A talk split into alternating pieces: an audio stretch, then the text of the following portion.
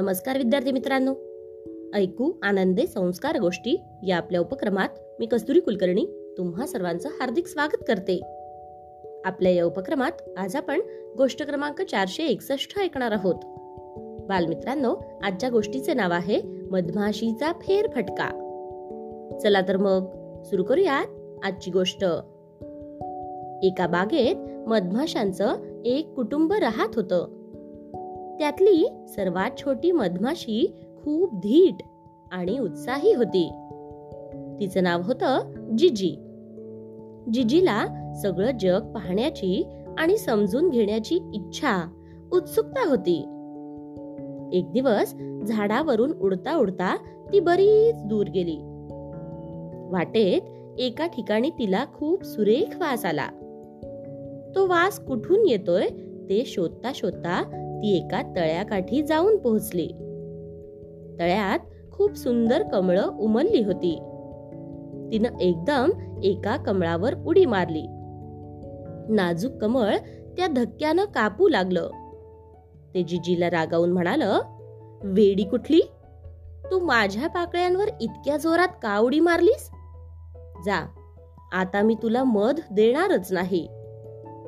मधमाशी झटकन तिथून निघाली. आणि झाडावर जाऊन बसली. तिथे तिला एका कोळ्याचं जाळं दिसलं. तिनं कोळ्याला विचारलं कमळ मला मध देत नाही. मी काय केलं? म्हणजे ते मला मध देईल? कोळ्यानं जाळं विणता विणता उत्तर दिलं. कदाचित त्यालाही माझ्यासारखीच माशी आवडत असेल. जिजी परत कमळाकडे गेली आणि त्याला विचारलं तू मला माशीच्या बदल्यात मध देशील का? कमळ चांगलंच रागावलं आणि म्हणाल काय? कमळ कधी माशी खात का? मग जिजी आणखी उंच उडाली आणि ढगापाशी जाऊन पोहोचली. तिनं आता ढगाचा सल्ला घेतला. ढग म्हणाला झाडांना आणि फुलांना पाऊस खूप आवडतो. कदाचित कमळ पावसाच्या थेंबाची वाट पाहत असेल. जिजी परत कमळाकडे आली आणि त्याला विचारलं तुला काय हवंय ते मला माहीत आहे. तुला पावसाचे थेंब हवे आहेत ना? कमळ म्हणाल मला तळ्यातलं हवं तेवढं पाणी मिळतं. मला तुझ्या पावसाचं पाणी नकोच आहे. आता दुःखी होऊन जिजी परत उडून गेली. झाडाच्या फांद्यांमधून सूर्याची किरण चमकत होती. मग जिजीनं सूर्यकिरणांचा सल्ला घेतला.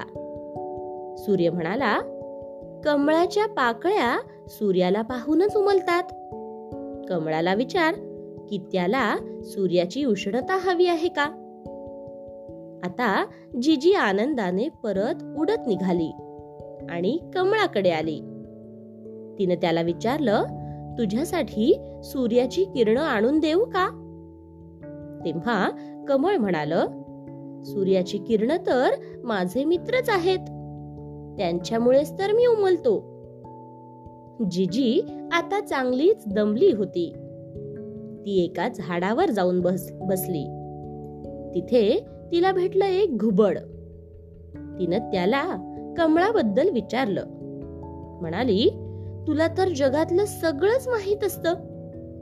कमळ मला मत देईल अशी काहीतरी युक्ती सांग ना.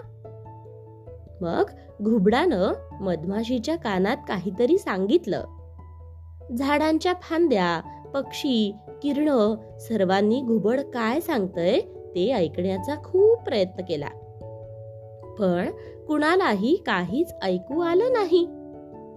आता जिजी आनंदानं उडत उडत परत कमळाकडे आली. हळूच येऊन अलगत कमळावर बसली. प्रेमानं कमळाकडे तिने मध मागितला.